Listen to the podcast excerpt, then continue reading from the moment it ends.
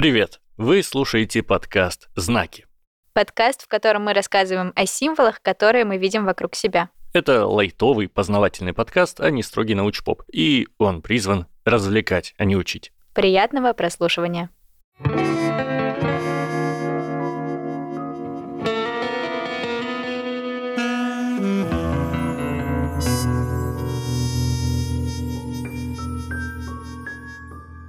Привет, Соня. Привет, Алихан. Про какие знаки ты сегодня нам расскажешь, Соня? Я расскажу сегодня про знаки, которыми мы пользуемся в повседневной жизни, мне кажется, довольно часто. Это эмодзи.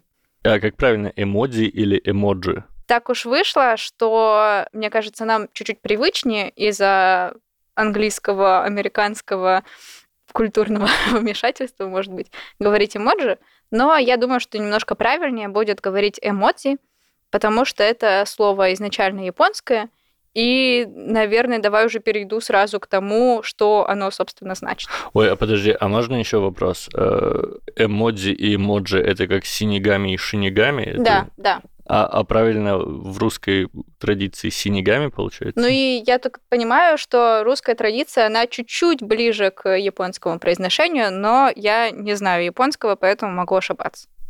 Понятно. Ну ладно, погнали. Что ж значит э эмодзи? Вопреки желанию сказать, что это от слова эмоция, оказывается, что вовсе нет. Это два японских корня. Э означает картинка, и модзи – знак, символ. И, мне кажется, ближайшее слово, похожее по смыслу, это пиктограмма. Но поскольку оно так похоже на слово эмоция, может быть, поэтому оно и стало таким популярным у нас. Я хочу рассказать немножечко про то, откуда они вообще взялись, кто их придумал, как они дошли до того, чтобы стать такими популярными, и почему они не все-таки не смогли стать э, каким-то интернациональным способом универсальным выражения. Их нельзя назвать языком в любом случае, но я так думаю, что многие хотели, чтобы ими можно было общаться с кем угодно без необходимости что-то пояснять. Но этого не случилось и, скорее всего, никогда не случится. Ну почему? Частично случилось. Мне кажется, я могу любому иностранцу послать эмодзик с эмоджик, э, короче, смайлик с, со средним пальцем, и практически любой человек меня поймет, я думаю. Слушай, ну да, если ты хочешь оскорбить кого-то, то э, почему бы и не послать кому-то эмоджик со средним пальцем? И еще, если ты хочешь кого-то оскорбить, есть еще дополнительные способы это сделать. В разных странах они немножко разные, Мгм. и о- об этом я тоже расскажу. Откуда вообще кто, кто все это начал? Где-то в 90-х годах э, зафорсилась эта идея выражать э, простейшие концепты какие-то и эмоции с помощью типографских символов.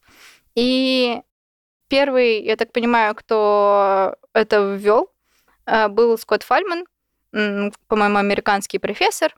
Вот. И он предложил использовать, собственно, двоеточие, дефис и скобочку, чтобы показать, что он улыбается или, наоборот, грустный. То есть смайлик придумал конкретный человек. Ну, вот такой смайлик, который мы знаем как двоеточие, скобочку. э, Мгм. Это да, э- это придумал конкретный человек. Это произошло в 1982 году. Он еще так говорил, типа, вот я, я, я проверял, никто до меня этого не делал. А это, получается, на заре интернета или где он это использовал? Он, да, использовал это в интернете, он был профессором компьютерных э, наук. В письмах он, наверное, слал тогда были. Имейлы какие-нибудь самые первые. Да, да, да. А, ну, там, я так понимаю, в- то время больше были внутренние какие-то интернеты, да, в, там, в колледжах. Ну, собственно, э, интернет, он и был Ну да, изначально он внутренним. да. внутренним был, да. И там, собственно, это все и пробовалось, вводилось. Интересно, а когда появилось это разделение на нормальный смайлик, ну, типа, обычный для всех, и русский смайлик, который без черточки, который... Чисто скобочка. Но двоеточие, мне кажется, это не только русский, я так понимаю, его иностранцы тоже используют. Короче, хотя Фальман, собственно, первый был, кто зафиксировал эти скобочки, был еще Набоков, который в 60-х годах жаловался на то, что вот нет такого символа, которым он мог бы ответить ласково на вопрос журналистов. А, Вот. Значит, американцы потихонечку начали это использовать, но это было не то чтобы прям супер популярно до 90-х годов, когда, видимо, у больших людей появились э, мобильные телефоны и, и доступ в интернет.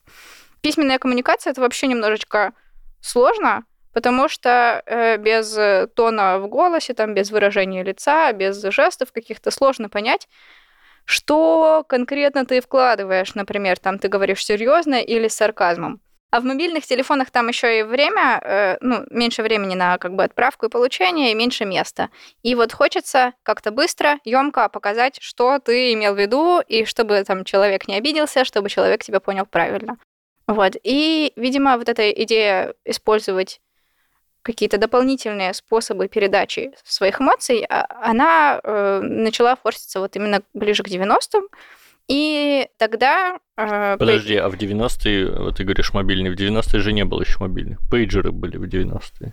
Пейджеры ну, точнее, были. Точнее, были, может быть, уже мобильные, но в них не было экранчика.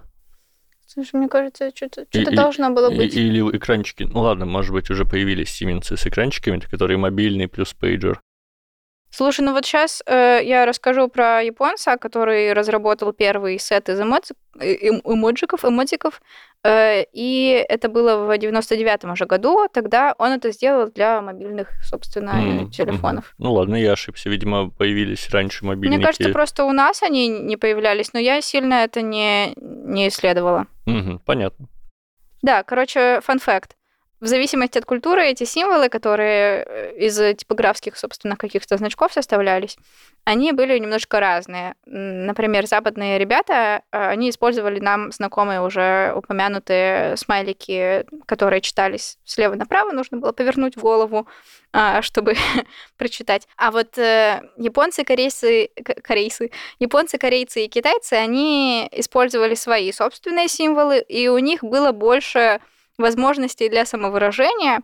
У них э, были, мне кажется, ты видел такие... Э, Скошенные иероглифы, которые типа по диагонали смайлик с ну, например, да, например. Угу. А, либо а, вот такие, знаешь, рожицы, в которых больше эмоций, там носик прорисован, глазки прорисованы, бровки, там все такое. Что-то припоминаю, Это... но, но, честно говоря, не то, чтобы я часто с этим сталкивался. Ну, да, потому что ты, наверное, не в японской культуре живешь. Наверное. Это... А, а это именно иероглиф, по сути, да? Ну, я так понимаю, видимо, там есть какие-то какие буковки, есть какие-то просто типографские символы.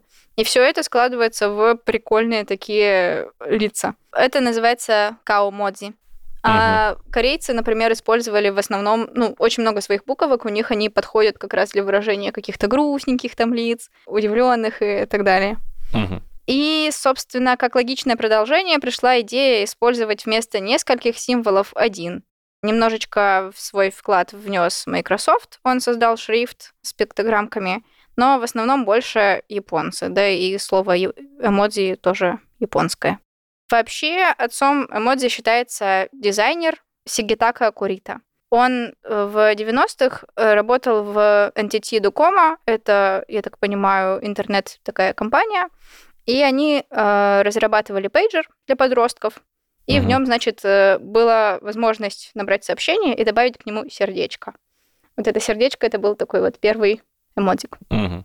Вот. И дальше уже этот же самый Курита создал сет эмотиков из 176 символов. Это считается первый набор в своем роде эмодзи. Он уже был для мобильных телефонов, которые использовались в Японии, собственно, вот этой же компанией. Mm-hmm. Вот. И этот э, самый сет в 2016 году приобрел для своей коллекции МОМА, Музей современного искусства в Нью-Йорке. Можно сейчас посмотреть, в принципе, в интернете на него. Угу.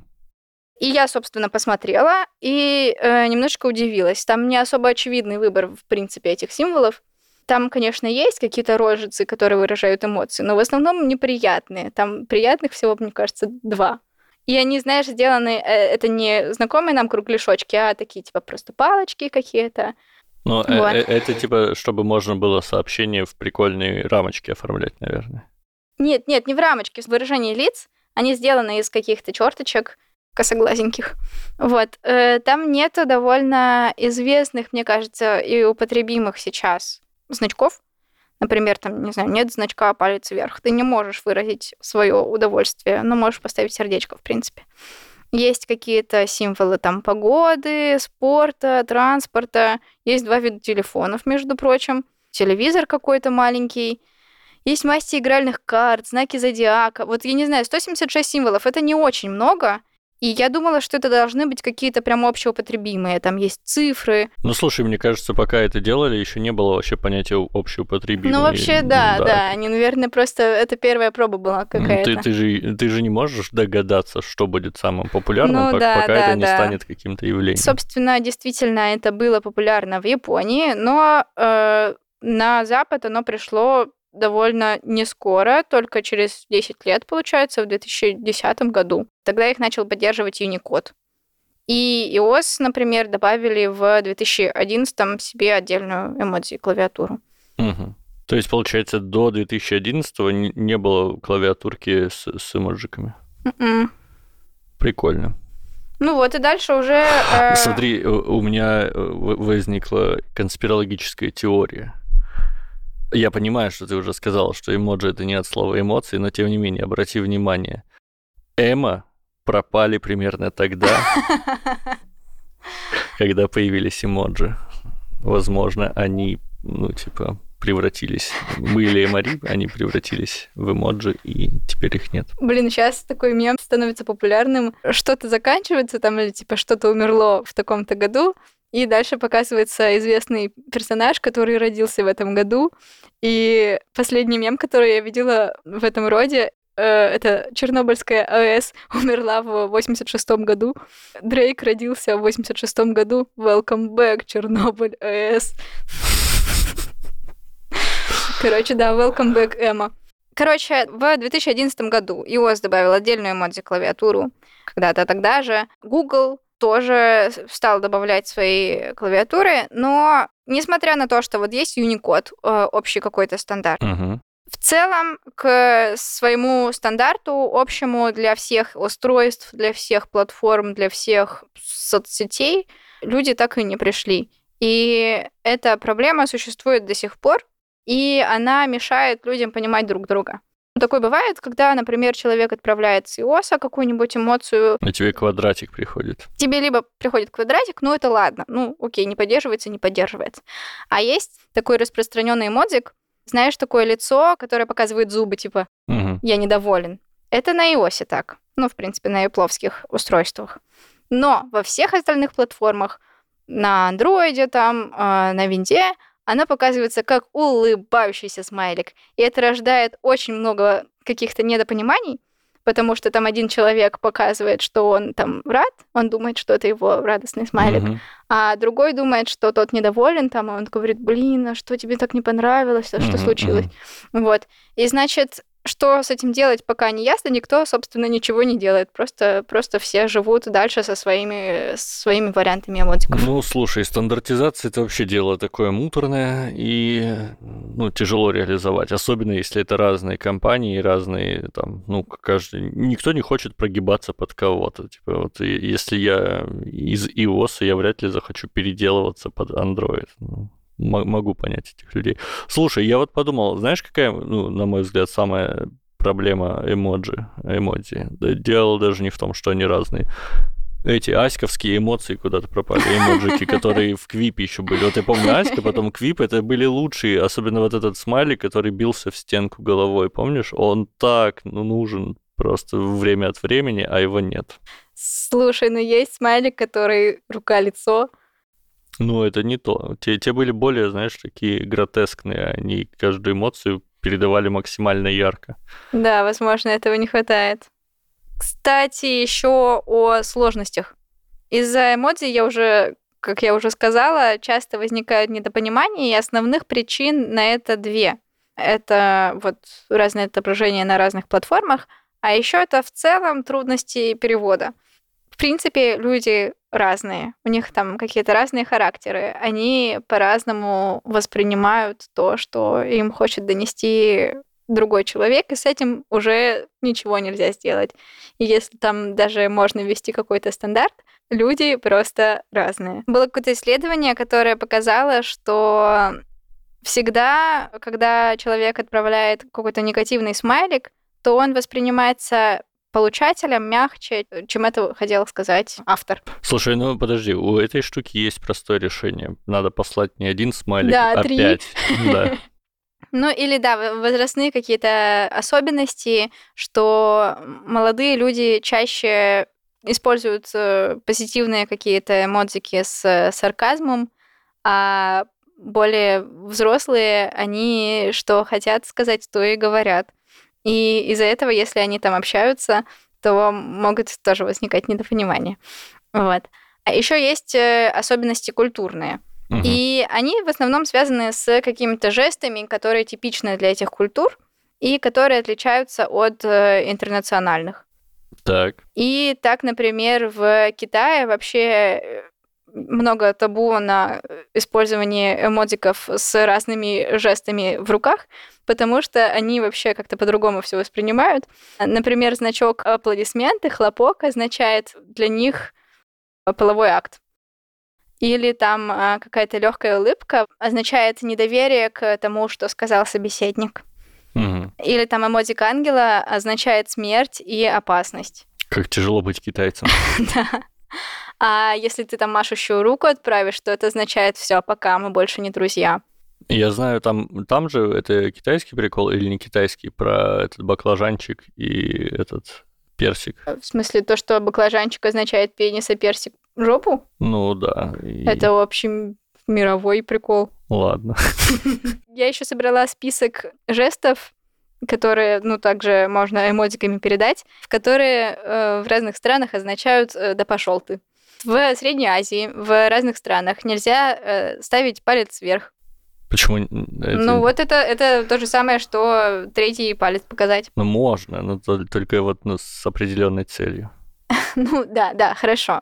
Э, Я как говорю нельзя, а на самом деле просто смотря, что ты хочешь сказать. Да, да. То же самое для эмодзика «два пальца вверх» в Великобритании. Ну, естественно, это Да, лучники да, да. все, те же. Но это народная легенда, не знаю, насколько это правда, но, но вот, великобританцы обидятся. А, блин, а я так люблю эту легенду. Давай ее расскажем. Давай, давай. Короче, во времена э, войны Англии и Франции англичане использовали э, типа длинные луки. Там у них вообще была культура длинных луков. Это страшное оружие по тем временам. Било далеко, больно, но надо было учиться с детства прямо этим пользоваться. Н- нельзя просто так взять длинный лук и стать лучником. Это надо с детства там прям к этому серьезно относились, тренировали. В общем, и они были вот прям силой военной. И французы их за это очень не любили. Если они ловили британского э, лучника длинного, они ему отрезали пальцы на, на руке, что, чтобы не было возможности дальше стрелять. Э, Ну, естественно, это не добавляло им любви друг к другу, они вот долго во- воевали. А у британцев э, с тех пор появился такой жест оскорбительный, это показать два пальца. Изначально он означал, типа, смотри, мои два пальца еще со мной, так что я тебе сейчас наваляю ко- костылей. Ну, но потом это просто стало означать, типа, да пошел ты.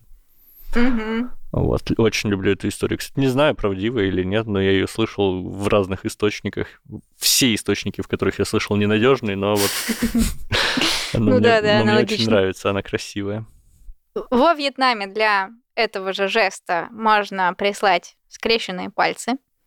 А в Бразилии жест «Окей». Он тоже будет означать что-то нехорошее. Удивительно. Вот, есть еще такой прикольчик, э, например, в, ну, в романских странах, э, Италии, Испании, Бразилии, Аргентине, оскорбительным считается знак рокерский. Он э, означает «твоя жена тебе изменяет». Блин, вообще, возможно, мы потом еще сделаем отдельный какой-то выпуск по значениям именно жестов рук, Да, пот- да. потому что их значительно больше, чем есть в эмоджиках. Мгм. Вот, и там подробнее еще об этом поговорим. Так, Да, согласна. Тоже еще такой фан-факт из-за того, что, собственно, сложности есть культурные и трудности, в принципе, восприятия, неоднозначность восприятия эмоджиков. Первый официальный переводчик появился уже в 2017 году. это как понять переводчик. Но я так понимаю, что какой-то институт э, нанял э, э, Человека, который человека, который переводит с- переводит эмодзи. С эмодзи на эмодзи? Нет, я думаю, что с эмодзи на э, английский. Понятно, ладно, допустим. Еще немножечко фан-фактов. Интересно, короче, что в 2015 году получается, через э, пять лет после того, как э, эмодзи зафорсились в западных странах, Оксфордский словарь э, назвал смайлик «смеюсь до слез» словом года. Угу. Это вот было первое слово, которое не совсем слово. И этот смайлик всю жизнь, вот э, с тех пор, как он появился, он лидирует в топе самых популярных эмодзиков в мире. А вот в Ваське Квиповских эмодзиках там был прям этот э, смайлик, который буквально лол, типа катался по, uh-huh, по полу uh-huh. и стучал вот так вот ладошкой. Он еще более буквальный. Тебе его не хватает? Очень. Кстати, где-то к тому же году, к 2015-му, выяснилось, что эмодзи баклажана, о котором мы уже тоже говорили, используют не для обозначения баклажана, и Инстаграм э, заблокировал все хэштеги с словом eggplant, и с самим эмодзи баклажана. Потому что, видимо, там какой-то опасный контент был. Ой-ой-ой.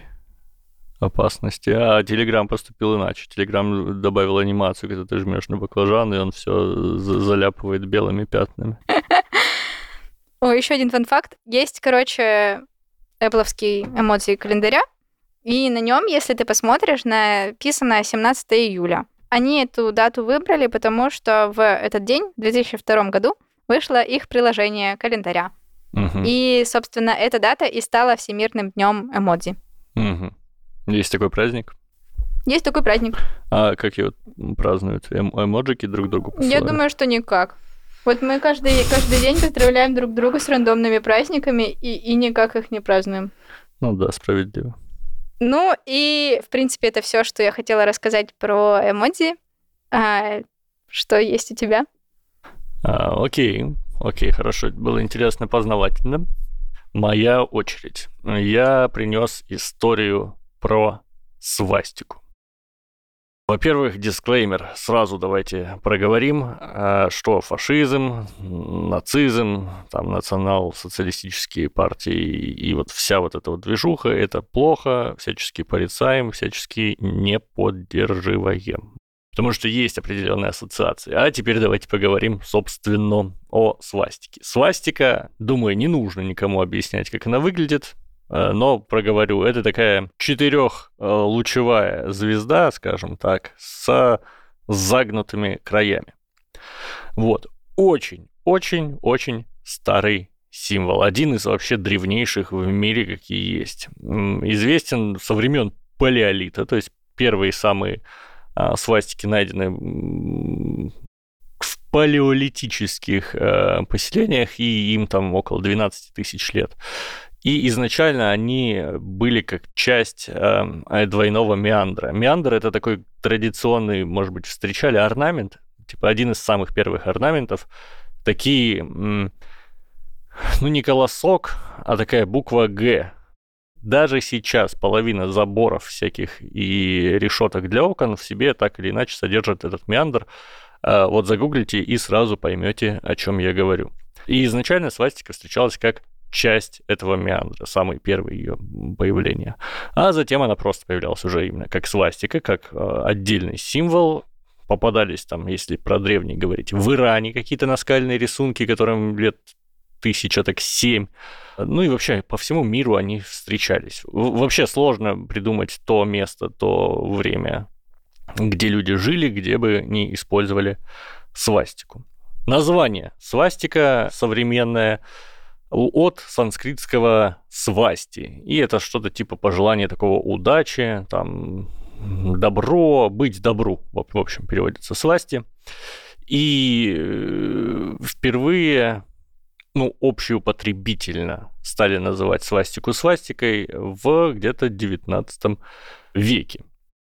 А почему? А потому что до этого были э, разные свои названия. Например, в греческом, в Греции, в древней, естественно, тоже использовали свастику. И это называлось тетрагаммадион. И это значит 4 э, буквы гамма. Угу. Гамма это буква Г. То есть 4Г, вот тебе тетрагаммадион. Позже, кстати, тоже в 19 веке появилось, ну, знаешь, что такое трискелион? Это такие три ноги. Да, да, вот. да. Э, это название это новодел, такого слова древнего не было. Это в 19 веке его придумали для трехлучевой свастики. И по аналогии, естественно, э, свастику называли и тетраскелионом. Но это все наводил 19 век, и он не закрепился.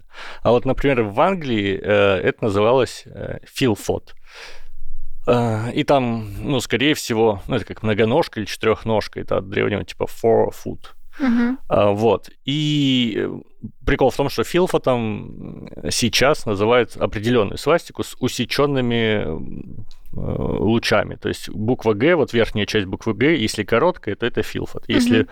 большая, то это свастика. И до сих пор это слово используют, собственно, в геральдике. А в Германии это э, свастику называли традиционно Хекенкройц, то есть крюковой крест. И можно сказать, что свое какое-то название есть у свастики у японцев и у китайцев, потому что у них есть, собственно, иероглиф. Свастика читается, как кажется, как ван в китайском, и значит, это там примерно то же самое, свастику. Это про этимологию. Теперь расскажу про смысл, который вкладывался, собственно, в этот символ. Самый частый, естественно, это солярный символ, типа это символ Солнца. И отсюда сразу можно так подумать, что логично различать свастику правостороннюю и левостороннюю. Но это не точно. Есть представление, например, в индуизме современном, что вот символ, где буквы Г вправо они смотрят, что это Солнце, а в обратную сторону это Луна. И то есть ну, день-ночь, вот, вот эта вот э, дихотомия. Но по факту это вилами по воде писанное. То есть потому что это даже в индуизме это не везде, не у всех. То есть кто-то вкладывает такое значение, а кому-то пофиг, в какую сторону свастика смотрит. Вот. Итак, самое частое это э, Солнце. Э, чуть пореже и, наверное, чуть попозже свастика означала, ассоциировалась с молниями. Например, в Греции она ассоциировалась с Зевсом, а у скандинавов с Тором. То есть и то, и другое – это бог грома и молний. В разных других древних культурах свастику ассоциировали с миром, движением, вращением Земли вокруг своей оси и прочими такими а, абстрактными штуками. А у американских индейцев свастика означала четыре ветра, которые, собственно, с разных сторон света дуют. В христианстве, а свастика использовалась и как вариация христианского креста, в христианстве в нее вкладывали, что это крест, символизирующий спасение. Кстати, забавно, э, что свастику находили в мозаиках при раскопках древних синагог. Иронично, я бы сказал. И а еще этот символ активно использовался в Кабале, и оттуда утек к масонам и прочим шизотерическим движениям 19 века вроде теософов. И сейчас мы к этому перейдем. Это, собственно, основная тема свастики.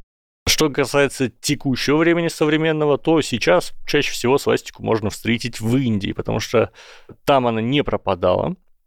Во всем остальном мире по понятным причинам она сейчас не используется, это табуированный символ, а в Индии как было всем пофиг на то, что творилось э, вот здесь в 20 веке, так и осталось, поэтому они используют свастику и в индуизме, и в буддизме, и в джайнизме, и вообще любят, в общем, свастику. Если кто-то был в Индии, там, например, можно купить всякую одежду, прикольную, расшитую свастиками. Я вот в шестнадцатом году ездил в Индию, и меня прям э, забавляли дети со свастикой на одежде, которые там бегали.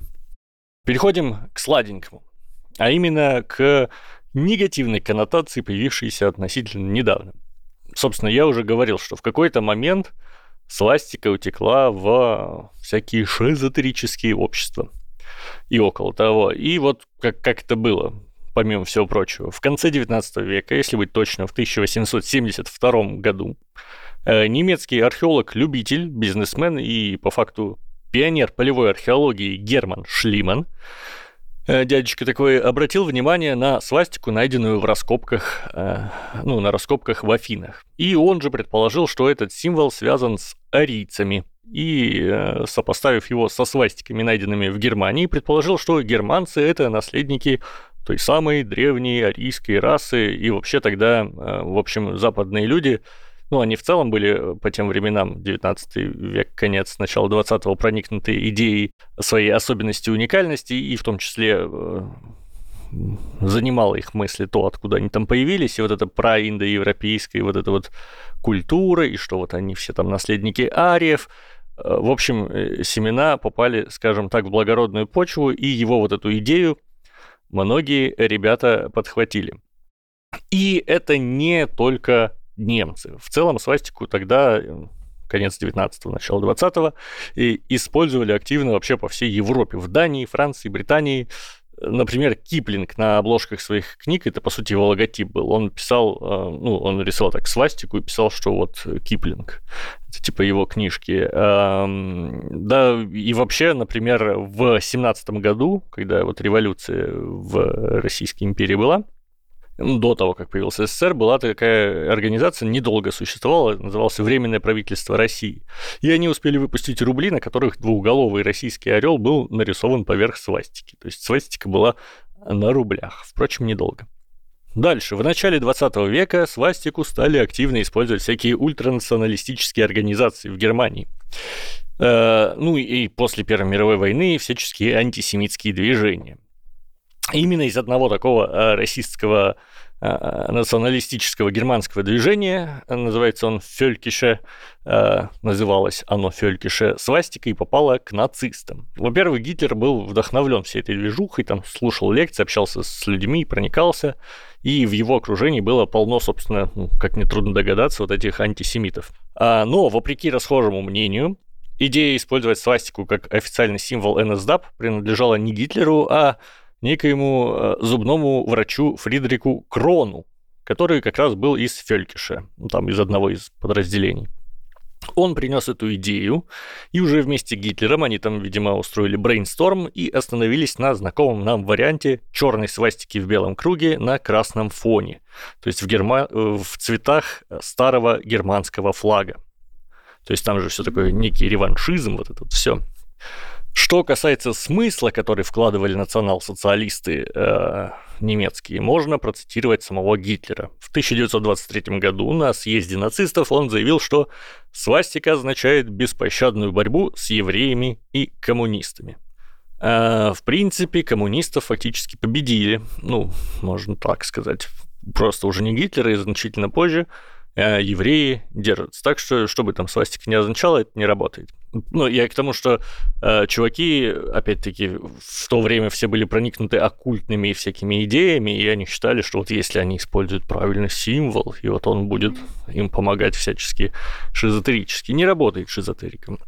Вот. А, Короче, это было в 23 году, и, в общем, где-то за 10 лет настолько плотно стала ассоциироваться свастика с нацистами, что уже в 30-е и 40-е все остальные, ну, кто не любил нацистов, стали от греха подальше отказываться от использования свастики. Тот же Киплинг, например, попросил все издательства больше не печатать свастику рядом с его именем на книжках, потому что ну его нафиг. Ну и все остальные тоже там поотказывались от логотипов, хотя была очень популярная движуха.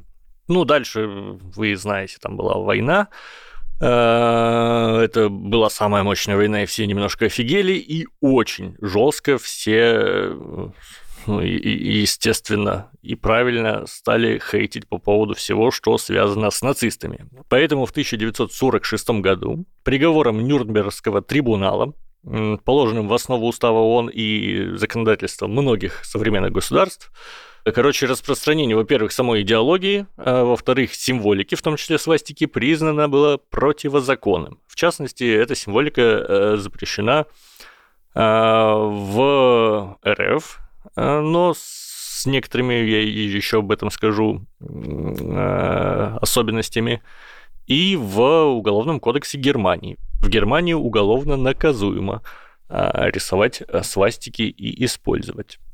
Ну и вот, собственно, у нас тоже это в целом сначала административно, затем уголовно наказуемо, но тут надо понимать нюанс. 15 апреля 2015 года официальная позиция Роскомнадзора появилась, и там, собственно, сказали, что демонстрация нацистской символики без целей пропаганды не является нарушением закона о противодействии экстремизму. То есть вот мы не пропагандируем э, никакого нацизма, никакой э, такой антисемитской или еще какой плохой э, идеологии. Подчеркну это еще разок. Вот, на данный момент э, сейчас свастику и ее вариации, как несложно догадаться, используют всякие неонацистские движения, в том числе и в России.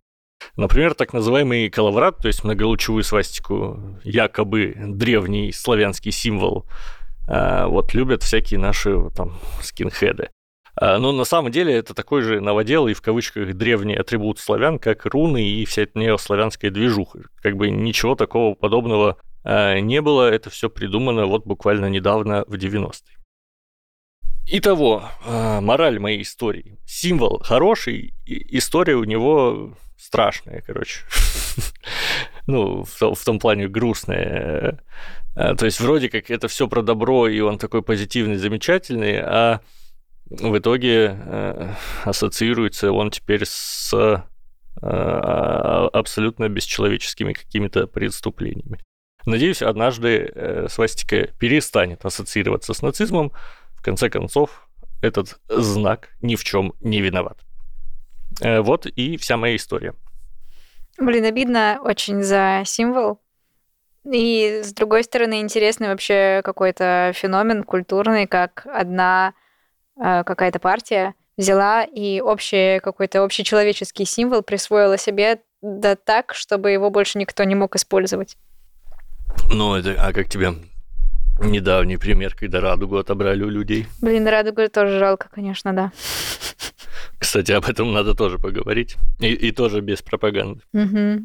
Ну что ж, наш подкаст, я думаю, подходит к концу. Спасибо всем, кто послушал. Надеюсь, вам было интересно. А, с вами были Соня и Алихан. Следующий эпизод выйдет непонятно когда, но вы уже сейчас можете пойти по ссылочке в описании эпизода на Бусти, и там он лежит. Потому что мы так подумали и решили э, сделать такой контент эксклюзивный в том плане, что мы пишем два эпизода, первых, один э, пилотный вот мы закидываем на платформы, а второй будет спрятан за paywall, то есть доступен за маленькую деньгу до тех пор, пока не выйдет третий. Как только выйдет третий, вы можете ничего не платить, вы можете подождать, выйдет третий, он будет платным, второй станет бесплатным, выйдет четвертый, появится третий. И вот по такому сценарию все это будет существовать. А те ребята, кто уже подписаны на Бусти, те могут э, сразу в день выхода это все дело слушать. Э, в любом случае, ставьте там лайки и оставляйте комментарии, где вы слушаете, если вы можете это сделать. Это поможет другим людям услышать этот подкаст и разобраться в эможиках и совастиках и прочем. Пишите предложения, если вам вдруг хочется узнать о каком-то конкретном символе. Э, мы, может быть, в нашем контент-плане что-то двинем пораньше. Всем спасибо и всего хорошего. Пока-пока.